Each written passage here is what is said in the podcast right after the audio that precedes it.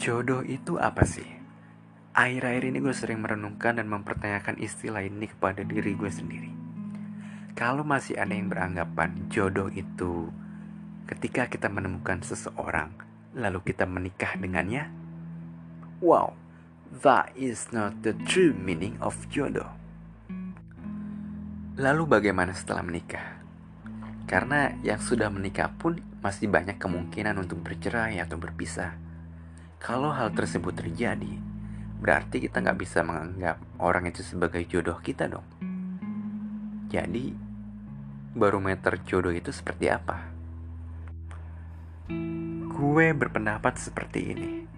Pernikahan bukanlah barometer akhir kita menganggap seseorang itu sebagai jodoh kita atau bukan. Pernikahan adalah permulaan awal menjalani hidup baru dengan pasangan hidup kita melewati segala macam pahit manis kehidupan, semua rintangan, dan apabila pasanganmu tetap bertahan hingga akhirnya ajal dan maut memisahkan, itulah yang kita sebut sebagai jodoh.